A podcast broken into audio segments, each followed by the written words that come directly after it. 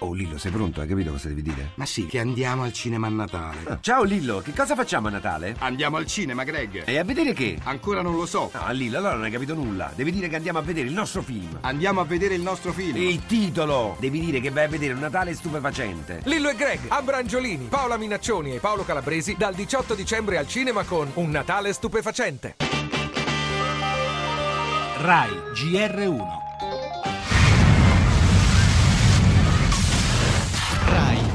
GR1 Sud-est asiatico sconvolto da violenti terremoti e maremoti, centinaia di morti e distruzioni nello Sri Lanka, in Indonesia, India, Bangladesh e Thailandia.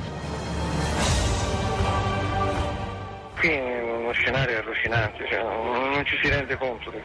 Mezzo Pacifico andava di fuori. Pur di respirare ho cercato di ingoiare l'acqua e il fango. C'erano 4-5 corpi messi lì, lasciati lì per le ferite che ho, io mi ritengo un miracolato. La gran parte dei morti erano bambini.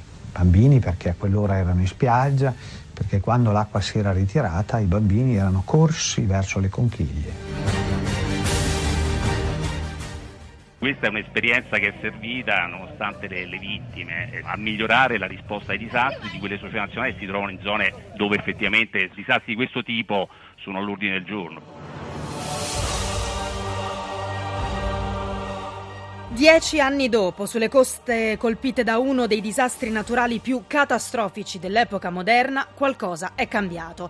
Il mare, gli alberghi, le spiagge sembrano gli stessi di allora perché molto è stato ricostruito, ma quel terremoto di magnitudo 9.3, lo tsunami che seguì con onde alte fino a 27 metri, gli oltre 200.000 morti, una quarantina gli italiani, ha rappresentato un punto di svolta. Nella prevenzione, Giorgio Salimei della Croce Rossa ha ricordato che molto è stato fatto in questi anni tra rifugi, sistemi di allarme e vie di fuga. Nel sistema degli aiuti internazionali 14 miliardi di dollari raccolti, un record con l'Italia in prima fila, una svolta perfino nella cultura. Fu da quel 26 dicembre che la parola giapponese tsunami entrò di fatto nel lessico internazionale.